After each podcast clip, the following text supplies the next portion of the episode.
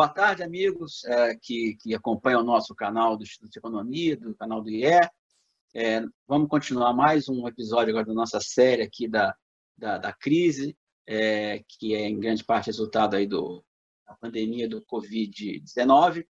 E hoje a gente tem o enorme prazer de receber o professor Carlos Medeiros. O professor Carlos Medeiros é professor titular da, do IEL-FRJ.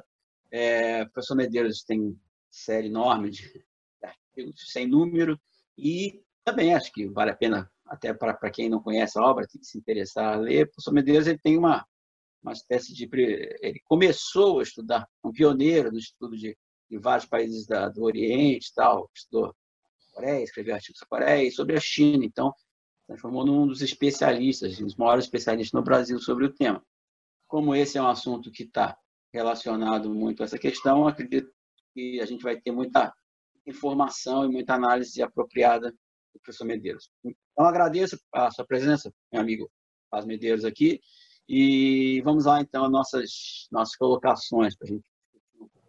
Bom, a primeira coisa, eu acho que é importante destacar é que é, há 12 anos, tá certo? em 2008, não tão longe assim, as pessoas já terem sido, ocorreu também uma crise é, de caráter mundial muito séria, não tão séria como essa, e a, e a, e a reação a essa, a essa crise foi extraordinária. A ação dos governos, essa crise foi extraordinária. Também as pessoas esquecem. É, foi, uma, foi uma intervenção não apenas pelo lado do gasto público, que a gente chama de da demanda, né? mas foi também uma reação de pelo governo americano de compra de ativos. É, a gente tem que falar isso, que as pessoas esquecem, desculpa, repetindo, mas foi estatizada a AIG, que é a maior companhia de seguros, não foi estatizada. A Chrysler foi comprada pelo governo americano, boa parte da General Motors foi comprada pelo governo americano, é, boa parte dos bancos privados foram comprados pelo governo americano, ou seja, foi uma, foi uma, uma intervenção pública gigante, que não só é, na relação do gasto, como na própria mudança da estrutura de propriedade do país, que é mais capitalista do mundo, fez um amplo processo de estatização de bancos e empresas, aí depois isso tenha tudo ser revertido. Bom, nessa época, havia muito esse debate se haveria uma mudança é, é, é, é, de política econômica, que a crise teria a volta do keynesianismo, né? era um tema muito recorrente. E o que a gente viu foi que nada disso ocorreu.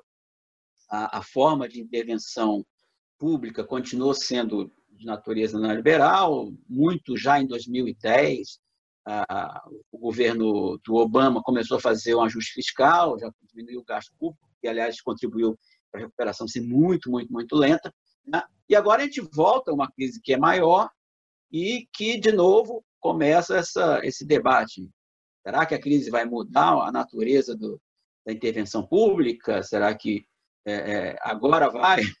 Agora o neoliberalismo vai estar condenado? Então, acho que a grande, a grande questão que a gente está, vai levantar aqui, que seria interessante levantar, aqui é justamente essa. Agora é diferente, meu Deus?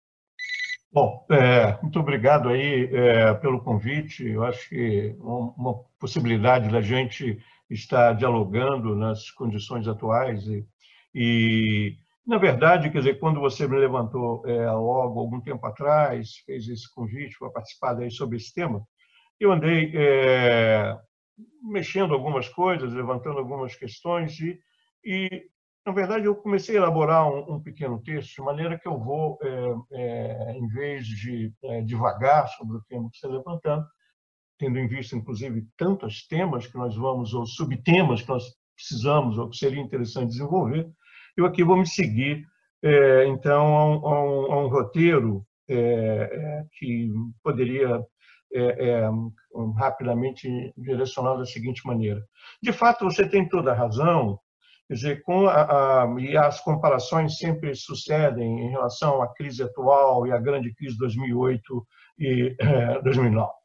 Quer dizer, nesse período, você lembrou, os Estados Unidos introduziram políticas monetárias e fiscais de corte keynesianas e essa direção foi seguida pela maior parte das economias, quer dizer, mesmo que a União Europeia tenha sido sempre muito mais reticente, é, mas é, rapidamente houve um retorno ao status quo da política econômica ortodoxa, centrada na austeridade fiscal, integração financeira, na ideia das vantagens do livre comércio turbinado em cadeias globais de valor, em prol de uma ideia de uma globalização neoliberal. E, no plano das doutrinas econômicas, eh, também tantas teorias macro e micro dos economistas do mainstream e adotadas plenamente nas organizações multilaterais seguiram dominantes, a despeito do baixo crescimento de renda, do emprego, da economia mundial que ocorreu depois de 2008 2009. Entretanto, na persistência desse contexto e a ascensão da China, que neste mesmo período vai desenvolver um programa de investimento de infraestrutura e alta tecnologia, provocou nos anos mais recentes uma mudança de atitude dos Estados Unidos é, sobretudo depois das eleições do Donald Trump em 2016, para o seu America First, né? e, e, a ideia de suscitando reações nacionalistas de direita na Europa e na periferia, em oposição não apenas aos fluxos migratórios, sobretudo na Europa e nos Estados Unidos, mas também, de uma maneira geral, ao neoliberalismo globalizante. É, é possível, aí então entra a questão, especular se pós a pandemia do Covid-19 haverá ou não o que a gente poderia chamar de uma restauração conservadora ou uma reprodução do status quo, como o que de fato aconteceu pós a crise de 2008. Essa é uma questão que a gente vai discutir, mas é, é, embora hoje a gente não tenha é, é suficientes informações mas formando um certo consenso de que, devido às suas dimensões, devido à escala, o mundo pós-crise não será idêntico ao mundo pré-crise. É, a ideia de que é, é uma diferença específica pela própria extensão, pela profundidade da crise do Covid-19, é, que ela afetou simultaneamente tanto a cadeia de supridores quanto a demanda final e atingindo simultaneamente e muito rapidamente todos os países. Ah, o, o distanciamento social universalmente adotado como forma de contenção da propagação da pandemia provocou uma abrupta contração naquelas atividades cuja produção e consumo se dão de forma coletiva com alguma com alta é, é, densidade. E isso aí é, em geral, tem um impacto extraordinário sobre o emprego e um impacto sobre a renda. Né? Sem dúvida nenhuma que tem algumas dimensões que são inéditas. Por exemplo, saiu recentemente no, para a, a, a observação é, é, enfática do Economist recentemente, mas em, em março, agora, 28, 10 milhões de americanos estavam na fila para é, auxílio-desemprego. Ao mesmo tempo, na Europa, é, alguma coisa como quase que um milhão de firmas estão buscando é, subsídios é, para manutenção da sua folha de pagamentos. É, a ideia, portanto, e aí é uma, uma, uma observação recente de um, de um trabalho do, do, Alan Tuzi, um macroeconomista que escreve coisas que às vezes têm, a ver, dizendo que é, nunca antes uma economia sofreu um choque dessa escala simultaneamente. Ah, se você olhar as estimativas de crescimento, nós temos uma estimativa de crescimento, por exemplo, segundo essa agência Fitch, da menos 1,9% para 2020 para o PIB mundial. Isto seria um, desde a Segunda Guerra Mundial, é a primeira vez que se registraria um número negativo para o PIB mundial. A projeção do crescimento da economia chinesa para 2020 ela oscila aí, as projeções são, são os dados não são bons, mas de entre 0,1% a 2,3%, que, é, que não é uma recessão propriamente, mas a, a, a, no ano passado a China cresceu 6,1%. Nos Estados Unidos, a estimativa é, dessa agência Fitch é de menos 3,3%. É, mas a estimativa da Goldman Sachs dá menos 10%. A projeção do Banco Mundial, por exemplo, para a América Latina, dá menos 4,6%. E para o Brasil, é menos 5%. Ah, face a essa circunstância, no plano macro, as principais economias lançaram um amplo programa de transferência de renda, independentemente de qualquer consideração fiscal, e abrangente expansão de crédito e subsídio às empresas. Aí a, diferença é, a, a, digamos assim, os volumes de recursos e a velocidade com que esses recursos foram colocados. Mas é, é, observa que aqui não é, um, não é um, um, caso clássico de estímulo à demanda global como forma de combater a recessão, pois a própria recessão é inevitável é, é como uma estratégia de contenção do vírus. Trata-se essencialmente de políticas macroeconômicas compensatórias dirigidas a grupos sociais, é, aos desempregados e empresas vulneráveis e sob risco de sobrevivência. Essas medidas, evidentemente, é, elas passaram a ser endossadas e defendidas pelos economistas, pelas instituições multilaterais, aqueles mesmos economistas que sempre defenderam a austeridade fiscal. E, de uma forma geral, e numa proporção muito mais eloquente do que ocorrida do imediato em 2008, já houve ampla reconversão uh, de uma ideia genérica keynesiana com a defesa da subordinação da política fiscal, a necessária provisão de renda e emprego. É, ao, os austeros, os, os contumazes defensores do mundo neoliberal, como Financial Times, The Economist e diversos economistas do mainstream, passaram a defender reformas mais radicais, inspiradas em grandes iniciativas como do New Deal, do presidente Roosevelt. É, muitos falam um novo Bretton Woods, uh, muitos falam sobre a necessidade de reeditar o relatório Beveridge, que foi um marco na Inglaterra após a Segunda Guerra Mundial, em prol de um novo contrato social, em que a questão da renda básica, redução da insegurança e da precariedade dos mercados de trabalho e investimento público aparecem aí sempre colocado como agora é necessário que essas coisas sejam retomadas. Então, o neoliberalismo sobreviveu à grande crise de 2008 com um breve, mais eficaz keynesianismo é possível, e aí sim respondendo a você, é provável que uma vez superada a economia de guerra que se afirmou na maioria dos países, ocorra novamente uma restauração conservadora. Entretanto, esta é uma crise diferente, ela é mais profunda, ela é multidimensional e por isto, em resposta à insegurança, ao desemprego em massa e provável explosão de descontentamento, surjam maiores oportunidades para uma nova regulação do capitalismo, em que talvez a tecnoburocracia, o planejamento e as corporações científicas ganhem mais legitimidade e voz face à lógica dos interesses mercantis e corporativos.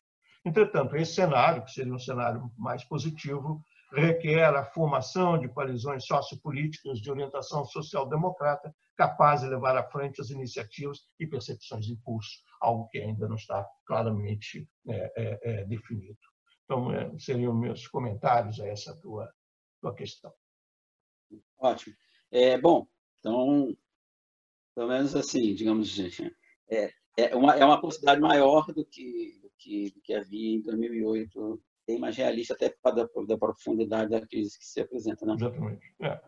É. Ah, bom, o segundo ponto que a gente queria tocar aqui é a questão justamente de uma, do acirramento dessa, dessa chamada Guerra Fria do século XX. Ou seja, é, já, uma das características principais geopolíticas, geoeconômicas mundiais desse século foi justamente a, o acirramento da, da, da, da disputa Estados Unidos em China, principalmente no campo, no campo militar em alguma medida, mas certamente no campo econômico, e teve um famoso relatório Made in China 2025, né, que causou grande, onde eles colocavam alvos muito, assim, muito fortes de, de, para serem alcançados de política é, econômica e de avanço tecnológico, avanço produtivo, causaram uma, uma reação muito forte nos Estados Unidos, inclusive a própria eleição do, do, do, do, Trump, com a questão do Make America Great Again, né, o MAGA e, e, e Made in USA, ou seja, uma, uma tentativa de reação a, a, essa proposta, ou essa, ou essa pretensão da China de, de se tornar um, um, elemento importante né, no cenário internacional, inclusive com reações até radicais, digamos assim, em relação ao 5G, prender a filha do, do dono da Huawei e tal.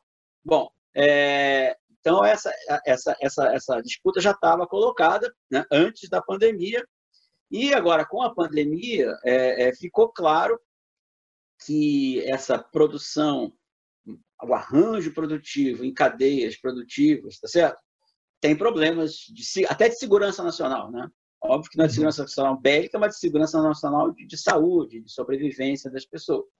Ou seja, já havia um caminho de, de conflito, de atrito, que em parte se, é, se, se, concretizava na disputa tecnológica, mas também né, na disputa produtiva, isso tem a ver com a, a economia 4.0, e, e, essa, essa crise, é, digamos assim, deixou, desnudou né, a, a, a, questão da, da, da cadeia de valor e do, do, do excesso da, da, da, capacidade produtiva da China vis-à-vis da capacidade produtiva americana. Então, a, a, pergunta que a gente faz é, é uma, uma, essa tendência que já vinha, é, toma, depois dessa crise, um impulso maior e você acha que isso, de alguma forma, pode radicalizar as políticas norte-americanas de, de, reação a esse novo papel da China? E, e, no caso, será que a Europa entra nessa ou, ou vai continuar meio mais ou menos? Olha, é, vamos, vamos por partes. É,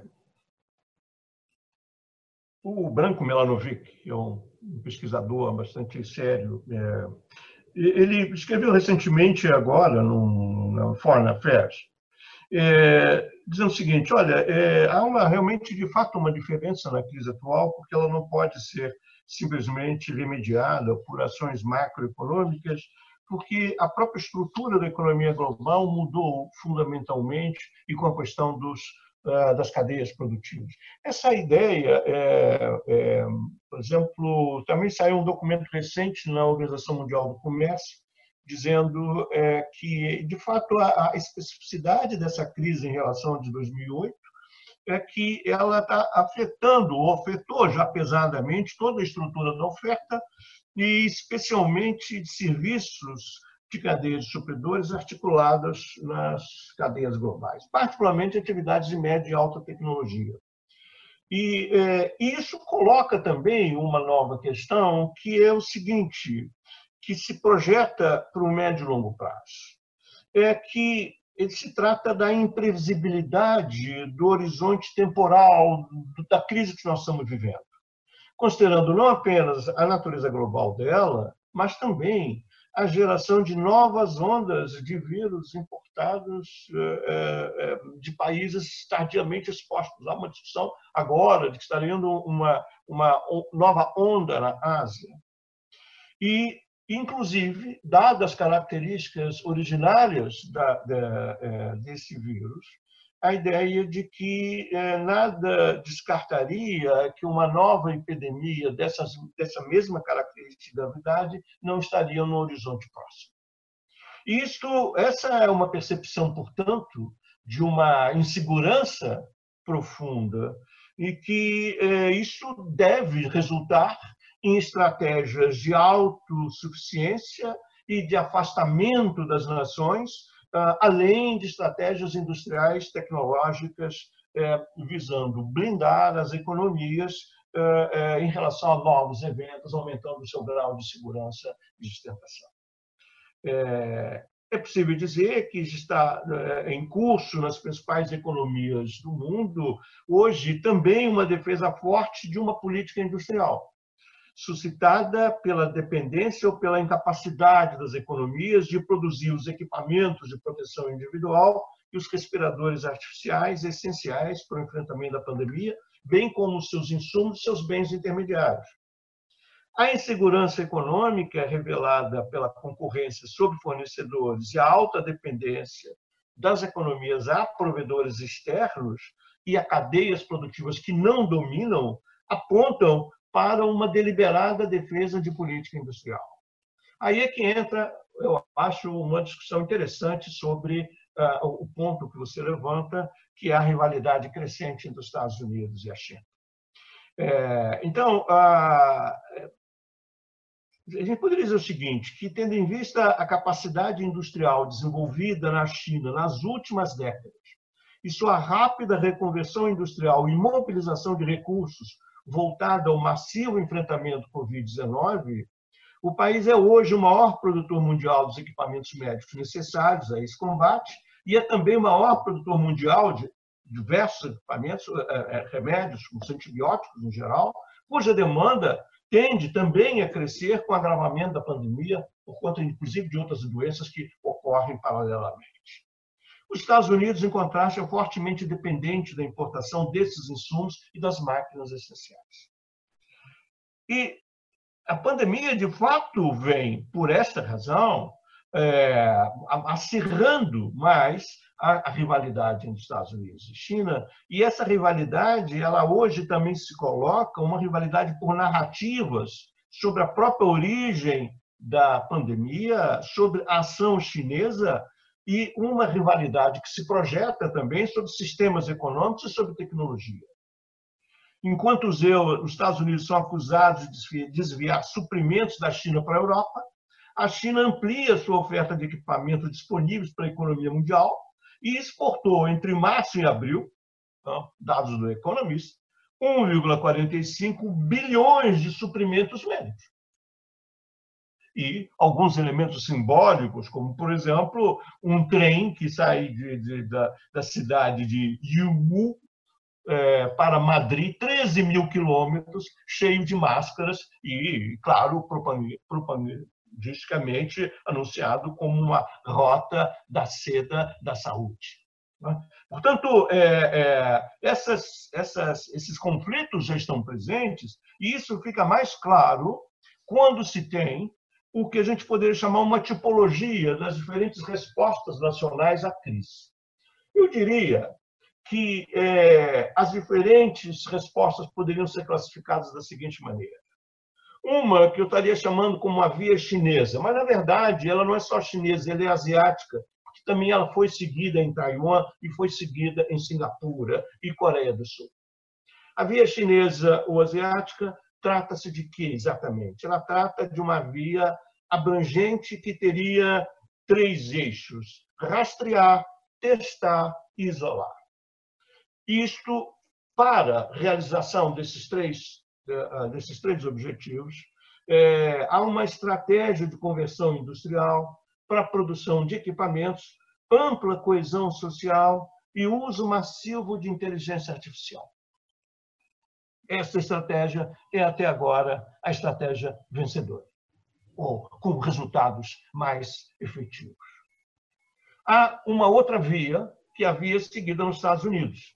Uma via seguida nos Estados Unidos, após a displicência inicial, Uh, e a via americana ela é centrada numa combinação de transferências fiscais à população de baixa renda, subsídios aos empregadores, uh, distanciamento social e um mercantilismo visando o aprovisionamento de equipamentos de saúde importados da China. Há uma outra que a gente poderia genericamente se referia a uma, a uma via europeia, que, mais uma vez, parece se caracterizada pela inação. Inação decorrente dos limites macroeconômicos intransponíveis que a União Europeia, mesmo com o relaxamento das metas fiscais, continua colocando.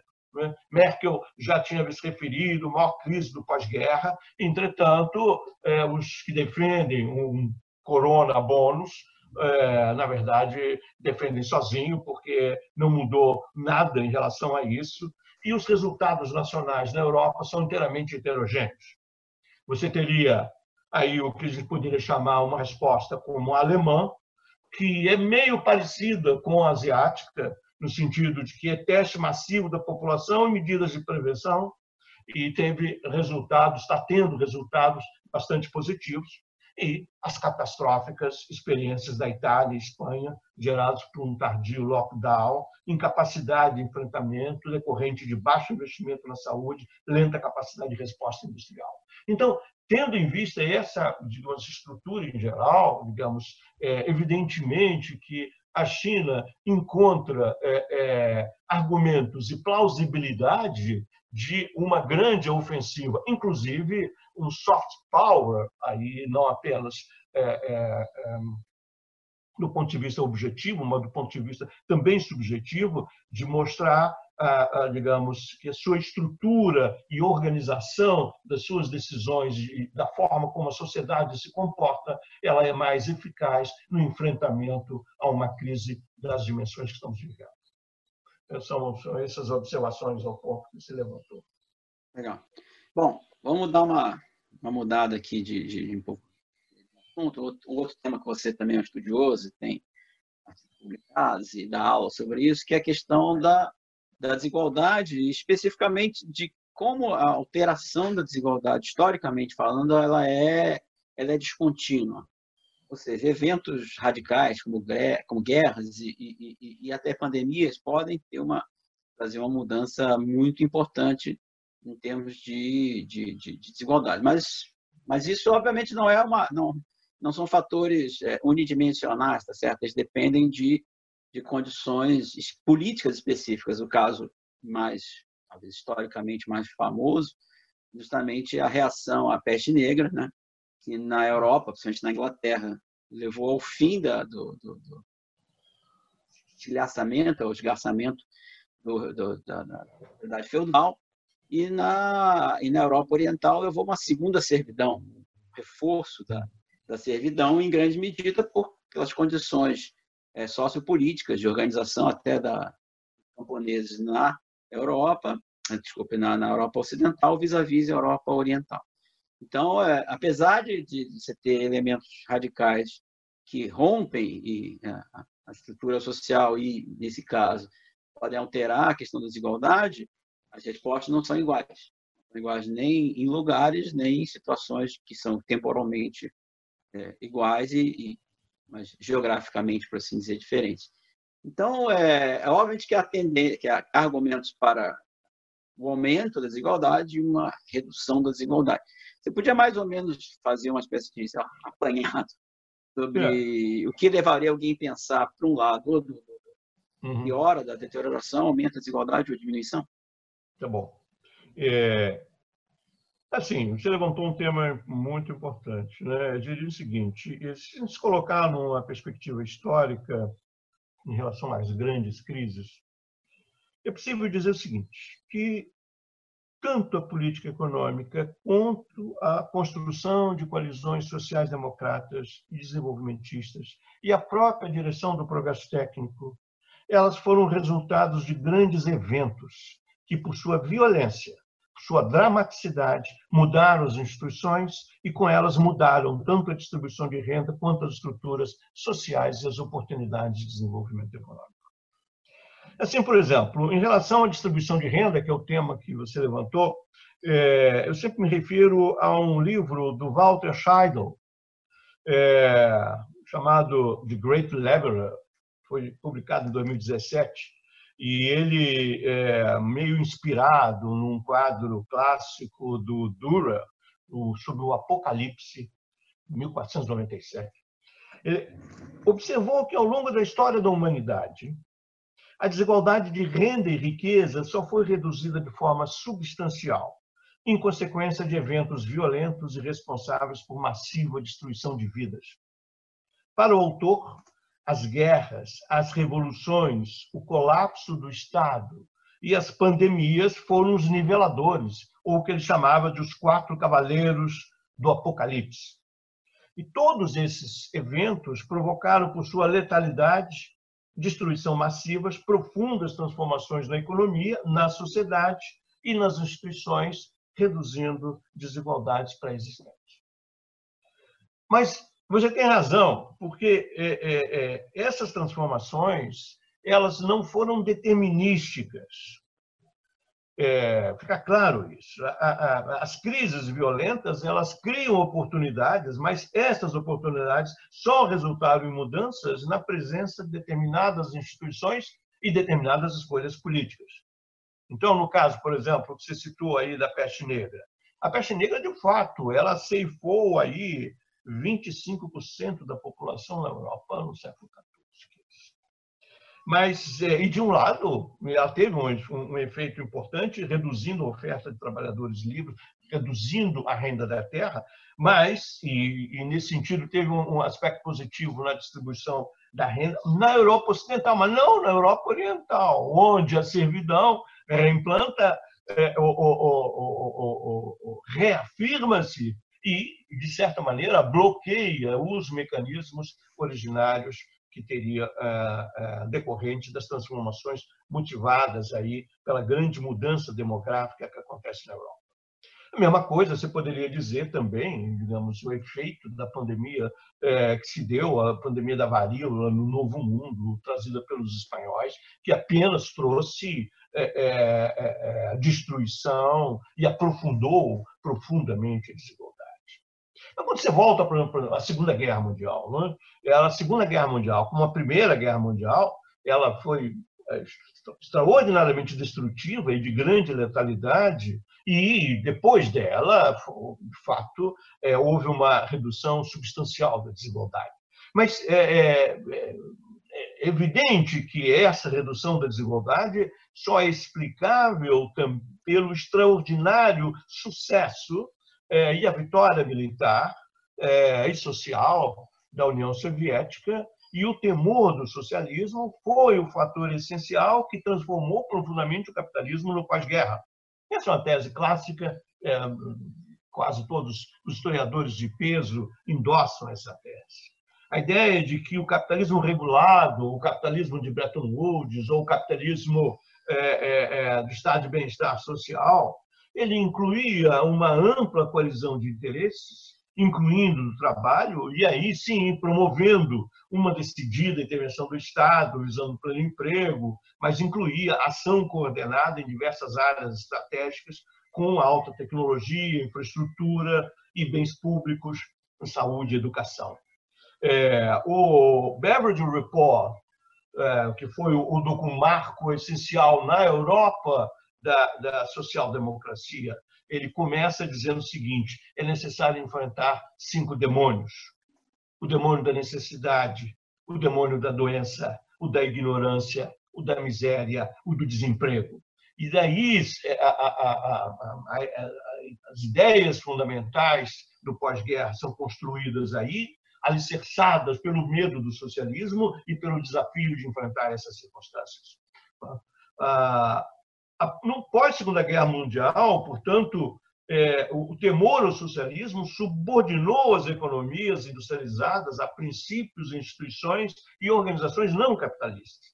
Mas com o fim do socialismo e a dominação global do neoliberalismo, sobretudo a partir dos anos 90, o proletariado mundial, de fato, foi derrotado e alijado das colisões de poder e essas passaram a ser exclusivamente no neoliberalismo, representada por aquilo que se poderia chamar de um comitê de representantes das corporações. Austeridade fiscal, redução dos impostos aos ricos, privatização, mercantilização dos bens públicos, desemprego, estagnação dos salários reais, precarização dos mercados de trabalho, reverteram, desde os anos 90, as condições responsáveis pela coesão social historicamente observada no capitalismo avançado. A desigualdade aumentou de forma substancial. Depois da crise de 2008, o baixo crescimento acentuou essa evolução. Só para você ter uma ideia, na área da saúde, a redução do investimento público tem sido a marca, tanto nos Estados Unidos quanto na Inglaterra e diversas economias europeias. O capitalismo contemporâneo, o capitalismo neoliberal, é mais semelhante àquele descrito por Marx e Engels no século XIX, em que a desigualdade entre as classes proprietárias e as demais tornou-se abissal. E foi sobre este capitalismo que se abateu a crise do Covid-19. É, nesse sentido, a ideia de que a presente crise, é, infelizmente, não sei, poderia dizer isso, né, tende a aumentar ainda mais essa desigualdade. O aumento da desigualdade interna aos países se projeta em decorrência do desemprego em serviços, do, da divisão digital e da precariedade dos mercados de trabalho. Por outro lado, é de se esperar também um aumento da desigualdade entre países, segundo a maior capacidade de algumas nações, algumas nações de aproveitar as novas oportunidades e tecnologias digitais. Os perdedores deverão ser os países com sistemas de saúde precários, elevada densidade populacional habitando em favelas, países muito dependentes de comércio externo, de turismo e aqueles detentores de pesadas dívidas externa e dependência aos fluxos financeiros voláteis. Mas, mas, esse quadro, um quadro de acirramento das desigualdades internas nos países e entre países, é, evidentemente, um quadro de que conflitos políticos eventuais e eventuais é, é, né, é, sublevações ou, ou, ou digamos, grandes perturbações é, sociais e políticas podem estar aqui no horizonte. E, nesse sentido, é possível que as pressões sociais para a manutenção dos atuais esquemas de sustentação de renda mínima, políticas de emprego, ganhem maior sustentação política. É sempre importante observar o seguinte na discussão sobre, por exemplo, salário real. Quer dizer, quando os salários são baixos, a, a, a, a resistência ou a demanda ou, ou o movimento social para aumentar o salário real ele tende a ser muito mais fraca do que ah, quando há um, um, um, movimento de perda substancial do salário real. Então, no momento em que os estados vão estão dando grandes compensações e subsídios a emprego para a sustentação das condições atuais, depois retirar esses subsídios e esses, digamos, essas transferências pode gerar uma uma, uma, digamos, uma reação política de natureza maior. E esse sentido pode se abrir aí, então, é, uma, uma circunstância mais favorável, digamos, a, a medidas compensatórias é, visando mitigar as tendências desigualitárias que estão em curso. Do mesmo modo, a experiência bem-sucedida é, da China, com o seu capitalismo mais regulado, mais com a sua estrutura, em que o planejamento tenha uma, uma, uma posição mais forte, pode, de novo, também é, é, é, colocar ou dar argumentos para a necessidade de uma regulação do capitalismo no sentido das políticas industriais e tecnológicas. Então, os argumentos pró regulação, seja social, seja é, é, tecnológica industrial, tendem a aumentar simultaneamente nessa circunstância atual. É isso. Obrigado. Bom, vamos aqui fazer então uma, uma última perguntinha, né, Medeiros, para a gente. Também um aqui seguindo aqui um, um, trabalho escrito por você e pela professora Esther Maierovic, né, sobre a questão da indústria chinesa pode ler textualmente aqui, indústria chinesa na geopolítica da era da informação, o caso dos semicondutores. Ou seja, para quem não leu, recomendo que leia, está é, na revista da Economia Contemporânea, mas basicamente vocês discutem justamente o crescimento da parte, né? e depois tem outros artigos que vocês continuam, mas a, a, o aumento dessa capacidade de, como você falou, de inteligência artificial, de, de a presença em toda a sociedade de, de, de, celulares, etc., etc., do controle social. Né? E, e apareceu a, a capacidade de controle social e de utilização de inteligência artificial pela China para conseguir mapear e conter uh, os grupos sociais e fazer o isolamento de uma forma mais científica foi extremamente bem sucedido. Certo? Obviamente que isso abre uma, uma caixa de Pandora de, de, de controle social e de, controle da sociedade pelo Estado, tem discussões muito interessantes aí que estão acontecendo. Mas, mais além disso, que é um tema que eu sei que você, você estuda, é, isso também eu acho que, que, que, estimula tá certo? a novas formas de, de, de, de regulação ou de, desculpa, de, de atuação econômica por exemplo, venda. Está vendo um dado aqui, saiu ontem. O dado, a, a queda no primeiro trimestre foi de 19% das vendas. A queda das vendas online foi de 0,8%, praticamente não caiu a venda online na China. Sendo que as vendas online cresceram 5, 6% já em março. Já tiveram um aumento muito grande na China vis-à-vis -vis as vendas do comércio em geral. Né? Quer dizer, tem isso, tem, ou seja, tem grandes milionários modernos, o Jeff Bezos, as vendas online, ou seja, há uma uma, e aí a própria é, a inteligência artificial ligada às vendas online, há, havia uma tendência, digamos assim, é, é, tecnológica e política, né? porque a utilização dessas tecnologias para controle político, que aparentemente se, se digamos assim, se reforçam com a forma como a sociedade parece que vai se reorganizar, pelo menos no curto prazo, mais isolada, né? e como foi o próprio combate à pandemia na China. Né? É, então, só para a gente terminar um pouco, talvez, esses seus pensamentos sobre essa, essa, essa, essa tendência, esse reforço tendência, e, e voltando a uma pergunta anterior, como os Estados Unidos tem alguma vantagem né, competitiva, se tem que a China já tem o Alibaba também, que já é gigante né, em relação à Amazon, como isso pode ser também mais um elemento de acirramento dessa disputa na fronteira uhum. tecnológica entre China e Estados Unidos? Ah, bom, é excelente a questão. É, eu, eu, vou, eu vou tentar situar ela, mas dentro de um contexto de que, é, assim, o que, que estaria, digamos, que a crise é, estaria é, sugerindo de a continuidade de, de, de determinadas é, tendências e a radicalização de determinadas tendências. Né? Então, é, claro, e alguma mudança né, essencial. Mas é, eu, eu, diria que existem alguns elementos de continuidade que isso aí não vão mudar e, e estão aí, etc. Né, essas digamos, do ponto de vista da ordem mundial e da posição dos Estados Unidos na ordem mundial, certos elementos fundamentais não mudam. É, não tem por que mudar, não, não, não, é, não tem que mudar a força do dólar, por exemplo, é, ou mesmo o predomínio global das corporações americanas.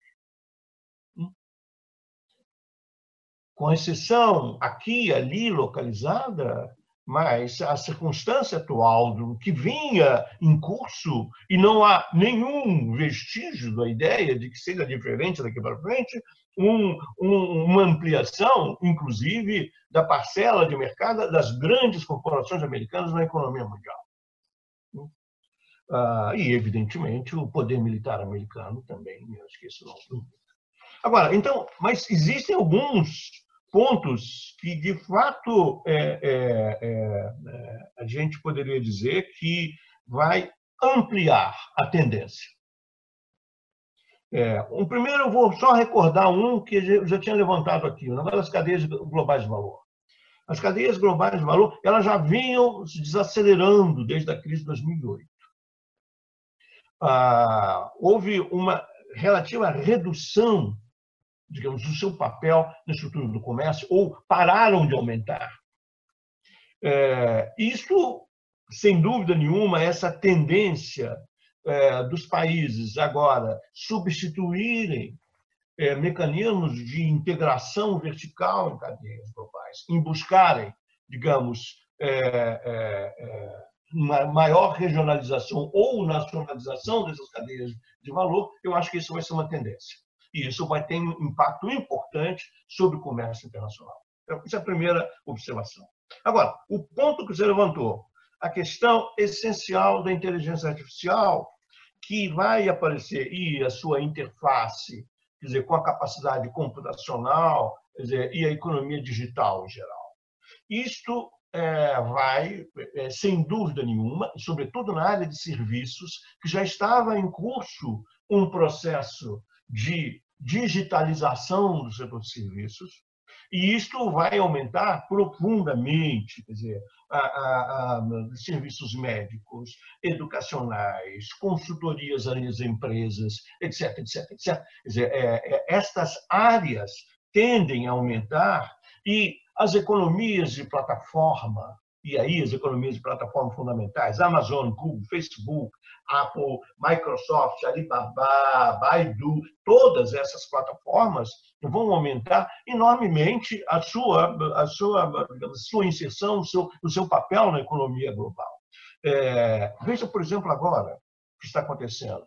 Quer dizer, qual vai ser é, possivelmente o pulo do gato na questão do rastreamento do vírus, que não vai ser só para esse, possivelmente isso vai ser daqui para frente. Vai ser ah, o sinal dos celulares. É, já existe é, é, softwares desenvolvido é, aí pela Google e Apple para que, por exemplo, você estiver passando com o seu celular e, é, e ele dizer o seguinte: você entrou em contato com alguém que tem um vírus. E aí você vai ter que, então, fazer um, exame também, etc, etc. E como é que isso vai se dar? Através de uma base de dados enorme e que é, os indivíduos que, de certa maneira, foram contaminados, no momento em que eles reportam isso, isso passa a ser, é, é, digamos, percebido e, você terá, então, possibilidade de informar a população é, onde é que está o, o, o, a pessoa mais próxima, quer dizer, com contaminação, com exposição vírus. Então, isso aí vai simplesmente significar que todo mundo vai precisar usar e sair com esses aplicativos e esses aplicativos são simplesmente aumentam o papel da Google, aumentam o papel da Apple, etc. E isso simplesmente aumenta é, o market share é, é, dessas corporações, dessas companhias, que, é, é, e ao mesmo tempo coloca todas as questões que você levantou e que aparecem aí, são as questões todas aí é, da, da, da invasão da privacidade entre os indivíduos e que isso coloca um tema, é, é, sobretudo um tema ocidental, é, é muito forte e, e, e significativo. Ah, eu também diria, Carlinhos, que uma das tendências é, que, sem dúvida nenhuma, está em curso em função disso, é a centralização do capital, como todos. Aí não, é quase como uma. Não há movimento desse que não resulte depois numa expansão é, maior das grandes corporações, engolindo, inclusive através dessas estratégias que eu estava me referindo, da inteligência artificial, aí onde é, o controle é, dos mecanismos é, e o acesso às grandes bases de dados, etc., é, representa um elemento essencial. É claro que isto é, tende, essas transformações tendem a aumentar ainda mais a discussão aí do 5G, a, a, discussão e a posição dos Estados Unidos de quererem ou de não permitirem que a China assuma uma posição efetivamente de liderança na provisão dos equipamentos provedores da, uh, dessa nova geração de tecnologia de comunicação. Uh, por outro lado, é, dá para falar, associado com isto, é, a ideia de que uh, a vigilância massiva deve ser uma tendência universal, possivelmente decorrente agora dessa nova questão de segurança. E isto se coloca do ponto de vista do deslocamento das populações, se coloca nas fronteiras, se colocam em todas as posições no mercado de trabalho. Então, eu acho que essas são tendências que tendem. Veja bem, isso não é, é uma, uma invenção decorrente do Covid. É, na verdade, isto, é, a crise do Covid tende a ampliar essas tendências que já estavam em curso no processo tecnológico e aumentam, e é claro que isso, e aí eu, eu concluo, aumenta evidentemente a disparidade das nações é, entre aquelas que detêm as capacitações, a capacidade de gerar progresso técnico nessas áreas que tendem a crescer e aquelas que são apenas receptoras e distantes da capacidade de geração de progresso técnico e, evidentemente, também são aquelas que são mais dependentes de um tipo de atividade que é massivo, é, é, concentrada, seja no consumo e na produção, e que agora, com a crise do Covid, se tornam é, é uma restrição é, substancial. Então, eu ficaria por aí nessas questões. Obrigado aí pela possibilidade. Bom, então, é... bom, eu tenho que agradecer e todo mundo agradecer ao, ao Medeiros. São questões muito complicadas de construção de cenários são extremamente complexos, depende de uma série de, de, de, de elementos, mas que a gente tem que saber, pelo menos, uh, quais são os, os, componentes, ou estudar, né, ou compreender os elementos estruturais né, estão por trás, que já estavam antes da, dessa, da pandemia que provavelmente vão ser reforçados pela pandemia, modificados um pouco, para começar nesse, nesse, nessa neblina tão espessa a fazer algum, algum cenário, ter alguma visão do mundo pós-pandemia. Então, acho que ninguém melhor que o Medeiros, que já escreve há muito tempo sobre esses temas, para ajudar a gente a tentar dispersar um pouquinho as nuvens e olhar o, horizonte. Obrigado, Medeiros. Agradeço a você e tomara que os nossos é, ouvintes é. aqui tenham, é. aproveitem também essa, essas lições do professor. Até logo, gente. Um abraço. Tchau, tchau.